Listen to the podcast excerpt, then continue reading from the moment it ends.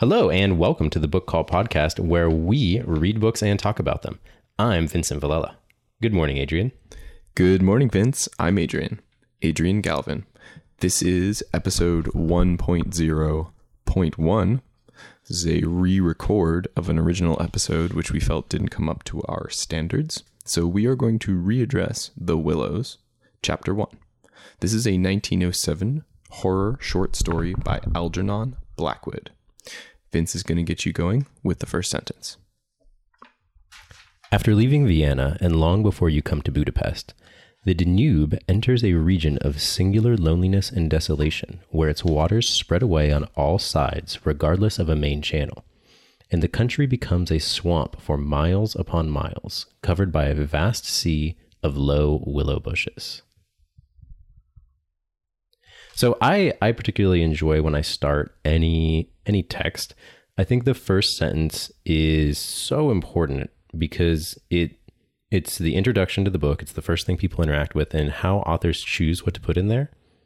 I think communicates a lot about the the tone and the personality of this story.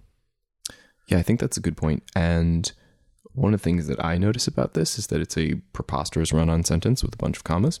And that is going to be a recurring theme in this book. um, See, I, I love this first sentence because it, it gives me a setting. I, I know it's I'm in a place of singular loneliness and desolation like that that gives me a feeling. I'm not scared but i'm uncomfortable. Right. It is it is very beautiful writing and the imagery is rich and we're going to see that throughout the book. And covered in a vast sea of low willow bushes. Mm. delicious. Indeed. And we're going to talk about those willows just a little bit more. Here we go to the book. These willows never attain to the dignity of trees. They have no rigid trunks and they remain humble bushes, with rounded tops and soft outline, swaying on slender stems that answer to the least pressure of the wind. Supple as grasses, and so continually shifting that they somehow give the impression that the entire plain is moving and alive. This is great because it's actually a character introduction. In most books, the human beings are the main characters, but in this, many of the primary primary characters are going to be inanimate or objects that we would usually think of as inanimate. So this is the first one of them, and it's this collective group of willow bushes. And but what's sort of strange is that they're not the normal willow bushes. At least to me, they're not the normal willow bushes.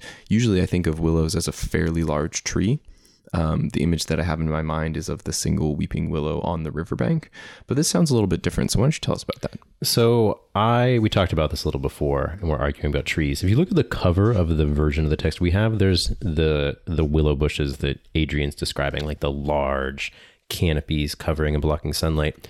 But based on the description that uh, Blackwood gives us in this book, they seem they're like low shrubs, and these are things that I saw a lot in Alaska. So in areas beside rivers where there's not much nutrients or not much sunlight, the trees only can attain a certain height. Like they're just not getting enough to grow larger than that. So these are small bushes. They're if you tried to run through them, they would just bounce you back. Like you have to like physically force your way through them. There's usually little like rabbit trails. Um, and they're they're taller than a man, but not a lot taller. It's interesting because it, it seems like you know there's a forest cycle where pioneer plants sort of take over open space and then larger hardwoods will eventually take over and then those small pioneer plants can't sustain growth. So it seems like because they don't grow very high and therefore very wide they all kind of pack in very closely in a way that is more similar to a pioneer plant even though they're a tree. I think in terms of they wouldn't be classified as pioneer plants because right. in the area it's just a nutrient deficit. Right. No, I'm not saying they're pioneer plants. I'm just saying the way they're like packed in. They're behaving is like more, it. is more similar. And by packing in densely too, it prevents the wind from coming in. Right. So it's beneficial for the plants on the inside. Uh, nice. Awesome. So we're going to move on to enough on the biology of trees. trees are wonderful. Um, so here we go. Happy to slip beyond the control of the stern banks, the Danube here wanders about at will among the intricate network of channels intersecting the islands everywhere with broad avenues down which the waters pour with a shouting sound. So I we should just give a quick introduction because he's not going to get to it for a couple pages, but there's two men and they're on a canoe trip together essentially. And this is the river that they're canoeing on. The I don't think I don't see it as like a fun canoe trip. Like they're like doing some exploring. They're not like doing this for fun. I don't get the impression. Do you? I don't know. I get the, like I get the impression this is like a job. Like someone's like, "Hey, Oh. go figure out where this river goes, or go get to this place." Hmm. It seems like they're working. It doesn't seem like they're just like doing this for fun. I, I'm not sure what they're doing, but it is interesting that it's never really explained. It, they just they mentioned that they do this a lot and that he doesn't seem to have any other professional commitments. but then it's just sort of left blank. He's like a generalized explorer. Yeah, you get the impression that their professional skills lie in exploring. Right. I think that's fair. Why don't you tell us about the Danube? The Danube. So, the first time we recorded this podcast, we did not know anything about the Danube River, and we received some harsh criticism from more than one individual about not knowing things about it. One of them being my mother. Um, Thanks, mom. so, I felt inclined to figure out what was going on in this river, and it, it's really interesting, actually. The the way it was described in some of the article articles I was reading is it's like the Nile of Europe or like the Tigris and Euphrates. So this is a main channel that runs from the west side of Germany the whole way to the Black Sea. So it just cuts the whole way across Europe. It's so large that um, ocean line like ocean freight liners can go up it. wow. Um, and there is an area where it's a huge swamp. Um, and that's significant because that's the part they're at in the book. Got it. Um, so that's a real place. Like we we could go there if we wanted. It sounds like there's a lot of um, sort of variation in the landscape that it goes through. And actually, he talks about that a little bit in the book. There's a lot of commerce and trade. Um, another significant fact about this um, story to keep in mind is since it was written in 1907, um, this is five years before World War One, um, and the Austro-Hungarian Empire was allied with Germany against the rest of the powers of Europe. Um, so I think we're going to see lots of mentions of Hungar- Hungarians. Yeah. I think that might be significant later. Interesting. Yeah, it's interesting to consider because Blackwood is British. Oh yeah, I'm pretty sure he is. Okay. Yeah.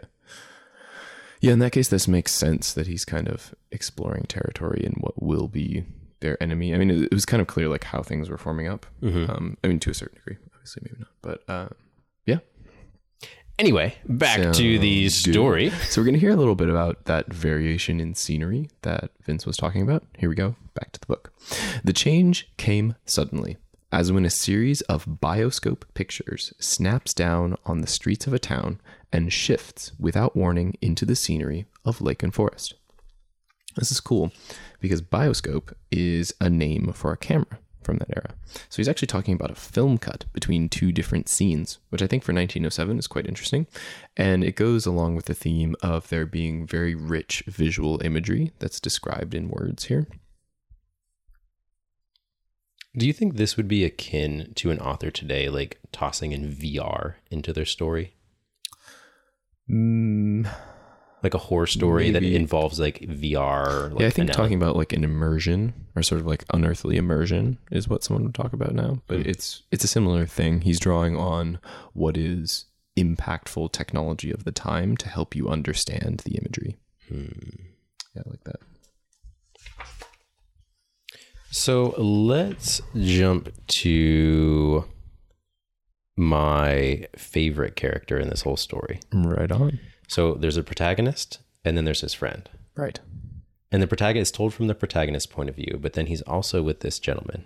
I lay by his side, happy and peaceful, in the bath of the elements water, wind, sand, and a great fire of the sun, thinking of the long journey that lay behind us and the great stretch before us to the Black Sea, and how lucky I was to have such a delightful and charming traveling companion as my friend, the, Swede. The Swede, the Swede's amazing. Um, he's this stalwart explorer who the the narrator, the author, the protagonist, um, really holds in high regard.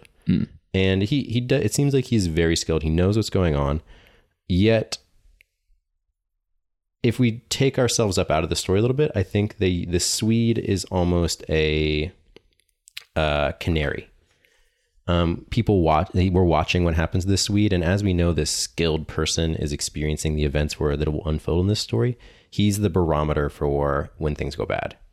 Yeah, I think he is used by the author as a foil um, and as a narrative device to help you understand how frightening or unearthly something is because you imagine someone who's deeply competent having problems. And I think that goes along with something you mentioned in one of our discussions, which is that they're not named. Um, which helps you to put yourself into the story because like, you we're- can't we're externalize them. that to another name. Yeah, I don't think I'm the Swede. I think I'm the protagonist when I read this. right. um, which is similar in a lot of other media, like in a lot of video games and a lot of books. Um, You put yourself into like a lot of video games, for example, vessel. there'll be like the third person ones, but then there's also the first person ones, and usually the characters aren't named. Like in Skyrim, when you're playing, you're that person, you're their eyes. Right. Vince just made a nice little like snail eye stalk gesture for all of you who are watching. it was really nice. So we're gonna hop in and hear about the river a little bit more. Back to the book. Sleepy at first, but later developing violent desires as it became conscious of its deep soul. It rolled like some huge fluid being through all the countries we had passed, holding our little craft on its mighty shoulders playing roughly with us sometimes, yet always friendly and well meaning, till at length we had come inevitably to regard it as a great personage. Great personage is capitalized there. So this is cool. Um, he's developing the uh, the river as a character. So we got the river, we got the willows, we have the Swede, and we have the pro- the narrator. right? So I want to I want to elaborate a little bit on the river because he gives he gives us some some background. So mm-hmm. we're we're not we're not in the river anymore. We're back buying supplies for our for our journey, and they're talking to someone there. If you were to take a side channel, said the Hungarian officer, we met in Pressburg, the Pressburg shop while buying provisions. You may find yourself when the flood subsides, 40 miles from anywhere, high and dry, and you may easily starve. There are no people, no farms, no fishermen. I warn you not to continue. The river, too, is still rising, and this wind will increase. So when I, I was reading this, this is the second time we've recorded it. This is probably the third time I've read it. Um, and going over it, it reminds me about why humans tell stories. Um, and I think one of the reasons why humans share stories is to inform other people. What do you mean by that? So I, I think at one point, like this was a, this is a large river that humans have been traveling in Europe for longer than recorded history. Um, and there's probably some da- it's dangerous. It's big.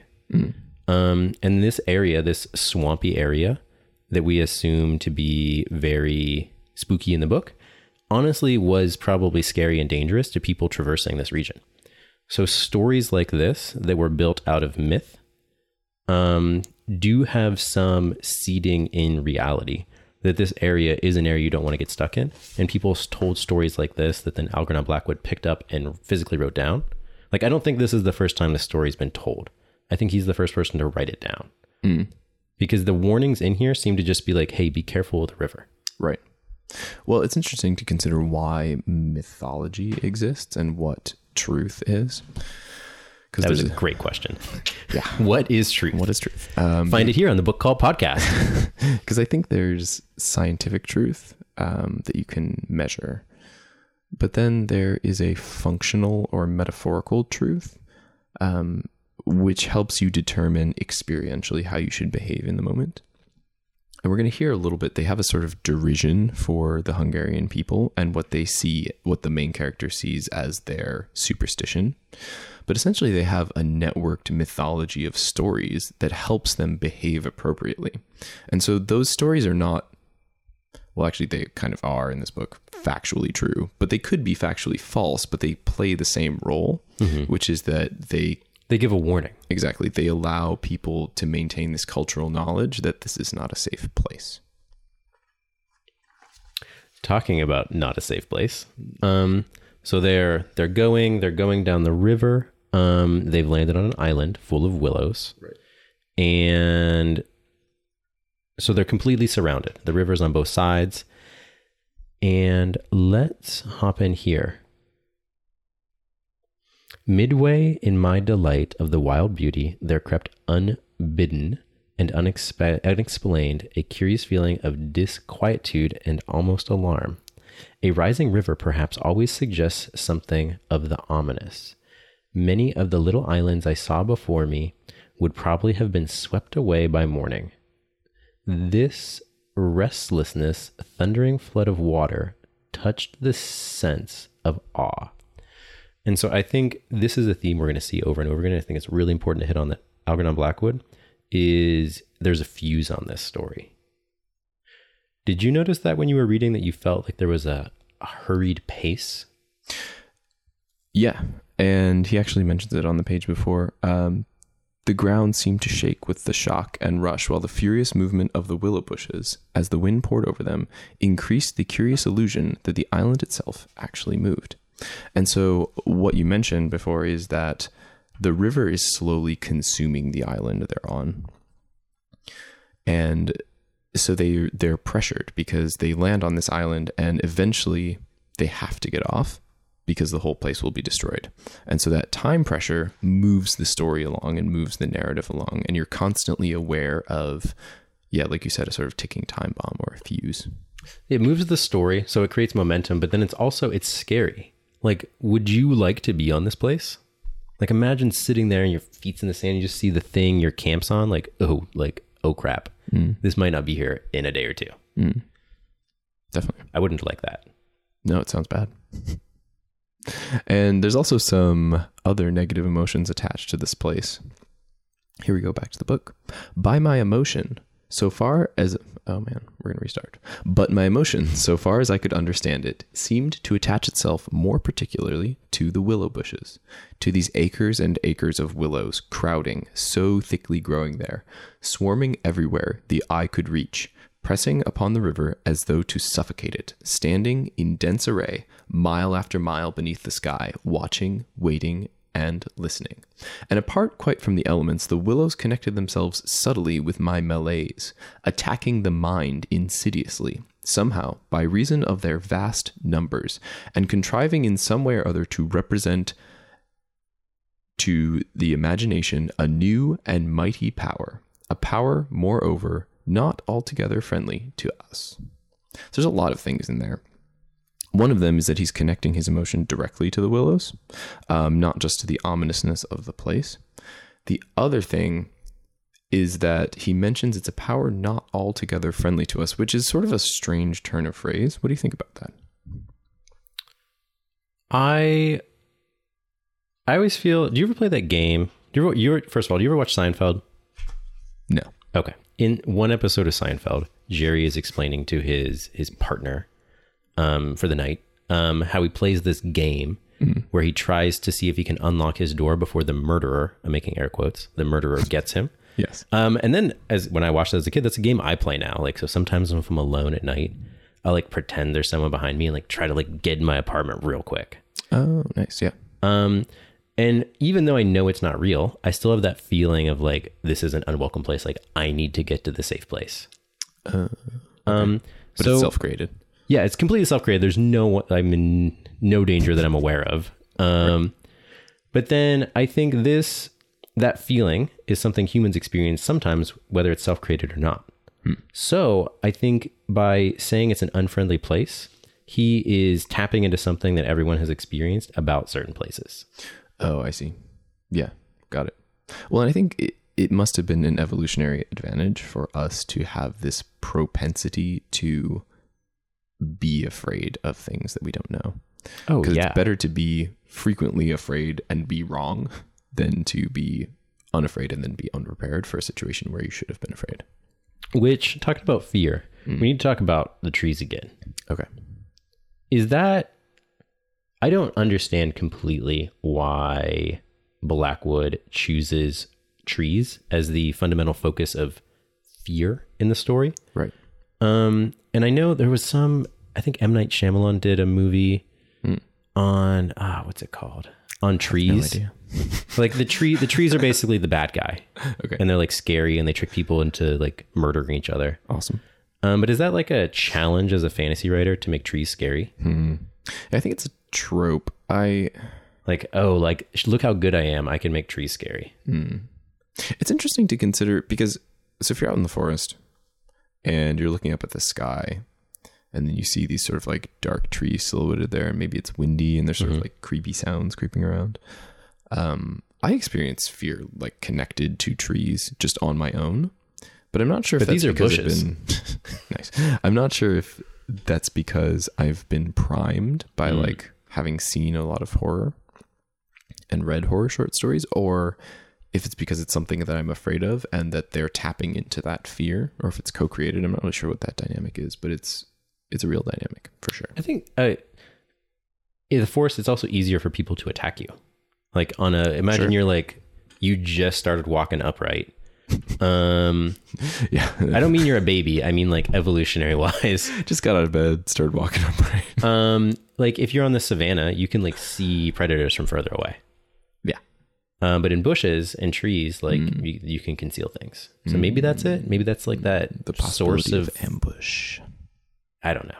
Anyway, got it let's hop back in here. yeah so they're Um, actually about to see something that freaks them out a little bit Oh man, they've camped down for the night and then the main character hears the resilient and tough swede calling to him quote what in the world's this i heard him cry again and this time his voice had become serious i ran up quickly and joined him on the bank he was looking over the river pointing at something in the water good heavens it's a man's body he cried excitedly look a black thing turning over and over in the foaming waves swept rapidly past. An otter, by gad, we explained in the same breath, laughing. It was an otter, alive and out on the hunt. Yet it had looked exactly like the body of a drowned man turning helplessly in the current. This is quite a key passage. And it, it seems at the time like it's a false alarm, but we don't know yet. it it's weird. I there's this sense of compression that I've noticed since we've been working on a lot of horror stories. There's a sense of compression where there's a situation that's very stressful, and then that relaxes. Like it's okay again. Um, and we're gonna see that the whole way through this book because we already finished it. We know. Um, but I, I've seen that in a lot of other stories and a lot of other like media. I've just like had the pleasure of consuming. Um, that it it's compression, compression. Oh, it's tight, it's scary. Ooh, relax. Oh, it's okay. It's just an otter. Right. Um. Ooh, the the the island's scary. Uh, but we'll just camp here. We'll be fine. Right. Well, I think there's this there's the same thing in orchestral music. So at the end of a phrase, often um, there will be a dissonant chord, which is stretched by the entire orchestra, and then it resolves into a more harmonious chord. So there's something fundamentally for us about that tension, that sort of suspended tension in a place that we don't like, and then a release into something beautiful, which is used across media universally in human arts. Rather than apply something pleasant, we like something unpleasant to be applied first. Right. Well, I think that really speaks to our need to see Us? things in contrast. Right. We can't understand things sim like just singularly. We understand things through relative comparison. Talking about understanding things, we need to talk about my. Mm, he's my favorite supporting character. Excellent. Tell us about it. Actually, I'm going to tell you about him. so, into the book. It seemed to me that he was gesticulating and making signs at us. His voice came across the water to us, shouting something furiously. But the wind drowned it so that no single word was audible. There was something curious about the whole appearance man, boat, signs, voice that made an impression on me out of all proportion to its cause. He's crossing himself, I cried. Look, he's making the sign of the cross. I believe you're right, said the Swede. So what happens is they're standing on the bank and they see this guy in a canoe paddling down the river. Not a canoe, a flat bottom raft. They specifically said, I think that's also potentially at the time, like a canoe would be more expensive. It'd be harder to make a canoe. Flat bottom rafts are like, ugh, that's what The lower class. that's boat. what Hungarians use. those foolish Hungarians. Um, so he's he's paddling by, freaking out, and making the sound the sign of the cross at them, which freaks them out a little bit. But they have this kind of derision for him. On the next page, these Hungarians believe in all sorts of rubbish. You remember the shopwoman at Pressburg warning us that no one ever landed here because it belonged to some sort of beings outside man's world? I suppose they believe in fairies and elementals, possibly demons too. So they just kind of poo poo him. They're like, eh, he's Hungarian. He believes in crazy stuff. the the protagonist poo poos him. Can't believe I'm using the word poo poo in a the, prota- the protagonist poo poos him.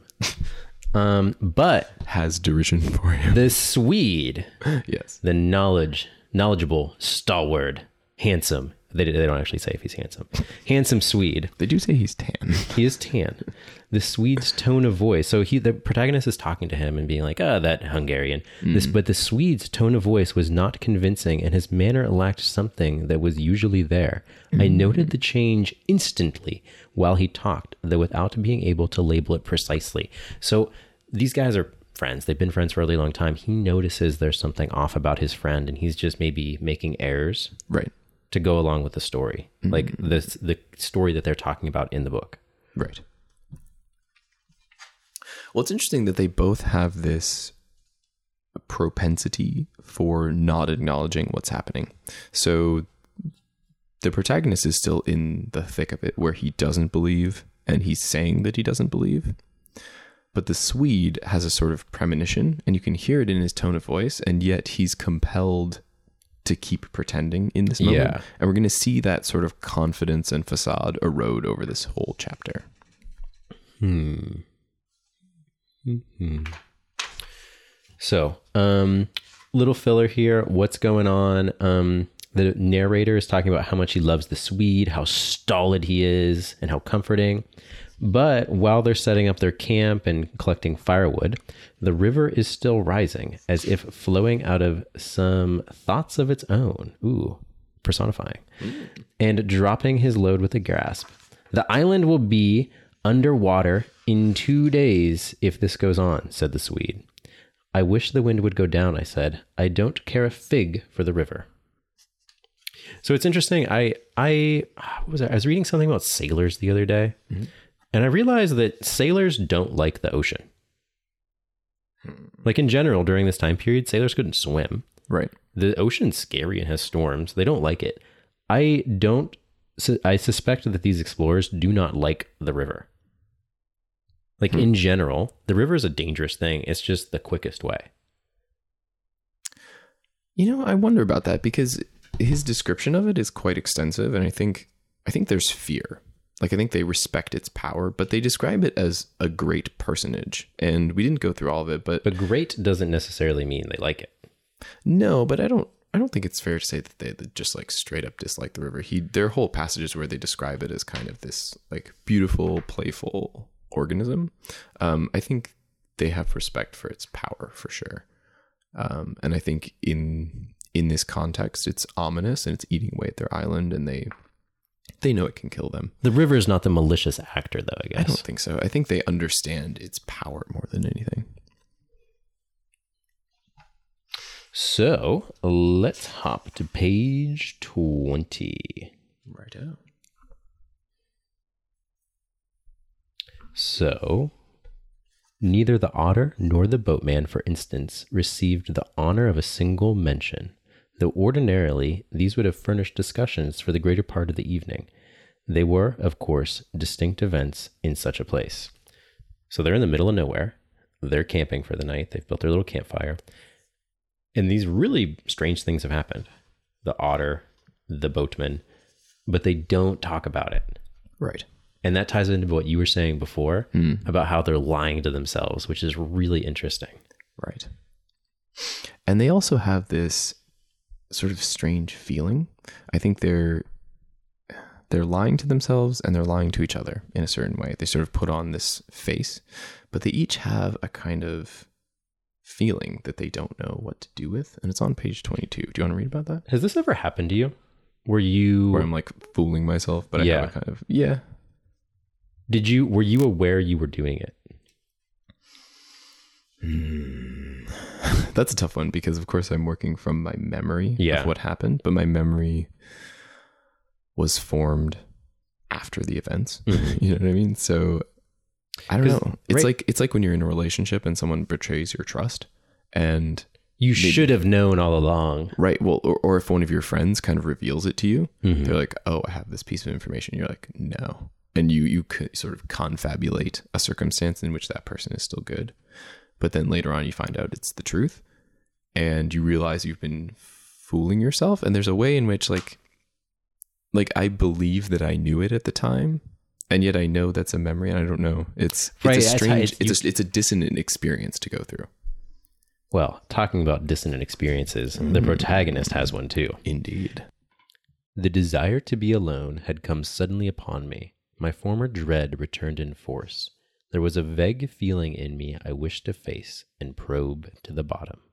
So he's he's in camp. He's with the Swede. They're like chilling. They ate some bacon, I think. Um, but the protagonist feels this drawing to leave camp and go out and explore around the island at night. Um, and this is, I think this is significant because, um, remember before I was talking about stories, um, and how stories like are helpful guides to behavior. And also Algernon Blackwood's way he sets up horror. I think this serves both those purposes in that he knows this is bad, yet he does it. Um, And that's a trope in horror we see often is protagonists making bad decisions. um, and then their bad decisions get like hit with like, oh, I'm gonna let's split up, gang, and then you like get a xenomorph like popping out of your, your belly. Yes, as generally happens. So this is one. This is teaching this. I think this is conditioning people that read this, whether Algernon Blackwood knows it or not, to like make safe camping choices. Right. This might be a stretch. Stay with me. Indeed. Continue. Um, and then also it serves as like you're stuck on this train. right. Like you as the reader are the protagonist. it takes your agency away. and you're like, oh, we're leaving camp. We're gonna go see what's going on out here. Yeah. Well, it's interesting to um so what you described is that it's a plot device to help us feel afraid. But he does um set it up in a way that's believable. So they they have this desire to know. They have this desire to understand the unknown. And I think that's part of the age of exploration um, Oh, zeitgeist of the okay. time that they're they're They're tackling fear. Right. That's who they are. Is that they they want to go into these unknown areas and they want to face danger and know and become discoverers. And this is sort of the emotional side of that part of their character. Hmm. So I think it's the the literary trope is believable because he has set them up as a particular kind of person. I'm happy you brought that up because we talked about that last time, and I, mm-hmm. I forgot about imagining these gentlemen as like having frontier mindsets, Right. like pushing the boundaries of humanity, and fear is something they're willing to tackle. Exactly. Talking about fear, Indeed. They're actually surrounded. So they go and they camp down for the night. But then he hears something outside and he checks it out. This is the main character. There they stood in the moonlight like a vast army surrounding our camp, shaking their innumerable silver spears defiantly, formed all ready for an attack. So he's talking about the willows there. They've camped at night and he pops out of the tent to check things out. And the willows have evolved over this whole chapter. At first, they were just described as maybe unified, maybe one being that kind of moves. And that's weird. And then they seem to be connected to his negative emotion later in the chapter, as we read. And then they start to take on this genuinely ominous quality. And here they're described more like an army of hoplites with weapons, and they're all surrounded, ready for an attack. So things have changed, and the the nature of their campsite has changed a little bit. So why don't you tell us more about that? so I'm gonna. I'm actually going camping later tonight. Ooh. What an appropriate! I'm gonna be. I I guarantee. I'm, it's gonna be impossible for me to not think about this while I'm camping. You should describe it to Molly in infinite detail. So the the author describes it as the psychology of places, for some imaginations at least, is very vivid. For the wanderer, especially, camps have their note, either either of welcome or rejection. At first, it may not always be apparent, because the busy preparations of tent and cooking prevent. But With the first pause, after supper usually, it comes and announces itself. And the note of this willow camp now became unmistakably plain to me. We were interlopers, trespassers, and we were not welcomed. So I I can relate to this. Um by being my personal experience, like being in campsites, there's campsites like I love and like I remember and I would go back to. And there's certain campsites that was like, ooh, that place was terrible. And I, I don't know if it's like some relic of evolution or like my brain's just like, oh, this place is safer or has more resources. Um, but you know, I've noticed other people when I've gone camping over the years with like random assortments of people. Some people do have rituals and stuff to make the space happy or cleanse the space. Have you ever seen this? Hmm, interesting. Uh, not live. I was friends with a guy that would bring sage Ooh. to the campsite to cleanse the campsite to create this positive feeling. So this is work? significant. Uh, for him, it did. Awesome. Was he Hungarian? He was not Hungarian. He was actually a Rastafarian. Sounds Hungarian to me. Pro- They're they're about the same. They're about the same. Oh no. we're gonna get a if anyone listens to this, we're gonna get a billion emails complaining. Yes, a billion. If we get a billion emails, I'll consider it a great success. Uh, so one last note about the Willows before we close this out. The Willow. The Willow. So he's out uh, checking them out in the moonlight. Back to the book. As I looked, it was so easy to imagine they actually moved, crept nearer, retreated a little, huddled together in masses, hostile, waiting for the great wind that should finally start them a running. I could have sworn their aspect changed a little, and their ranks deepened and pressed more closely together. So he, at the this is an interestingly dissonant passage because, uh, on the one hand, he's acknowledging them as moving beings. He's like they're moving and running around and retreating and preparing for an attack. On the other hand, he's deluding himself that it's driven by the wind. And that they're just waiting for this gust of wind to take them towards him. This makes complete sense though. Like I I've been at night and there's low light and like trees look like they're shifting or you're tired. Like this Right. Mm. guy worked all day, he was paddling, he set up camp. Like this is plausible. Like I've experienced something similar to this.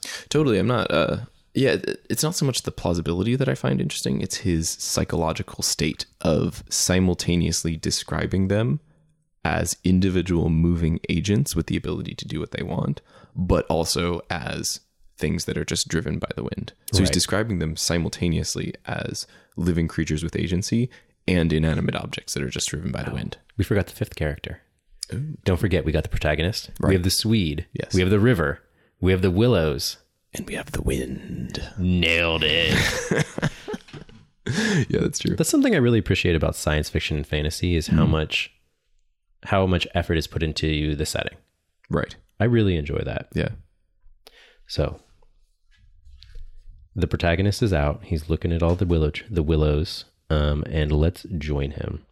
The melancholy shrill cry of a night bird sounded overhead, and suddenly I lost my balance as the piece of bank I stood upon fell with a great splash into the river. Undermined by the flood, I stepped back just in time and went on hunting for firewood again, half laughing at the odd fancies that crowded so thickly into my mind and cast their spell upon me. I recalled the Swede's remark after moving on the next day, and I was just thinking that I fully agreed with him. When I turned with a start and saw the subject of my thoughts standing immediately in front of me, he was quite close. The roar of the elements had covered his approach. Now, we were so excited about this passage when we read it. We talked about this before. This is amazing Yeah.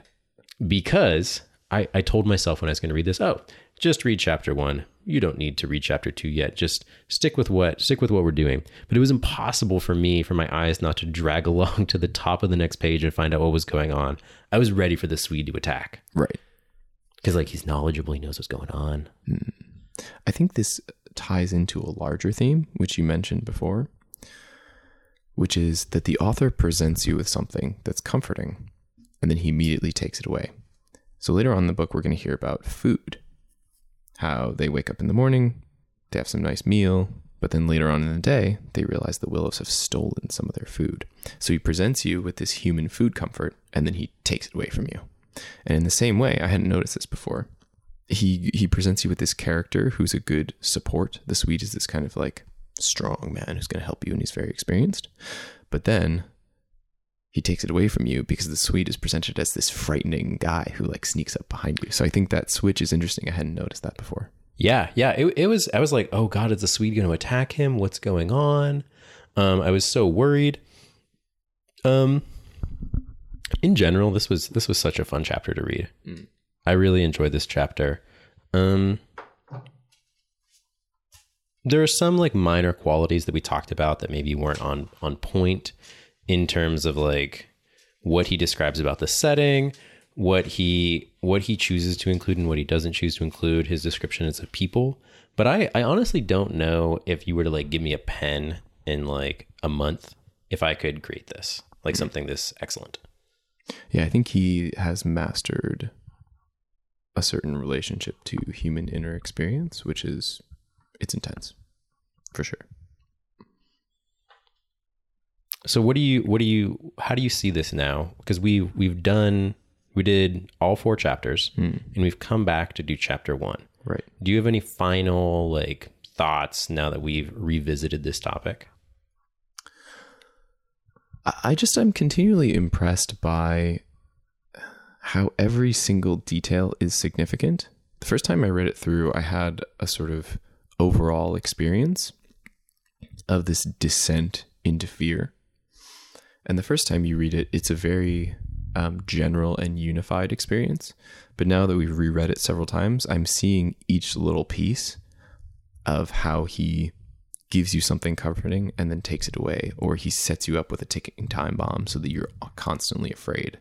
Like every single little detail is masterfully controlled, and it makes me wonder how he did that.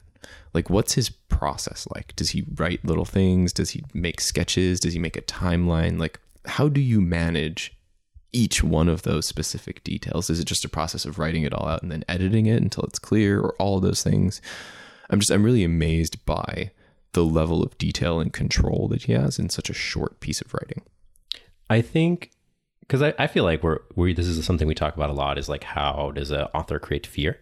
I definitely think we should at some point try to create our own little short stories that are scary and read them. Yeah, that sounds good. Um, future goals. Right on. Yeah, so if you enjoyed this, please feel free to rate us and subscribe on iTunes or on Overcast or Stitcher or any podcast providing platform. We hope you enjoyed this as much as we did. This is the Book Cult Podcast. This was episode 1.0, first chapter of The Willows. Next week, you're going to hear episode 1.1, and that's going to be chapter 2 of The Willows. Thanks for tuning in. We'll see you next week. Thanks.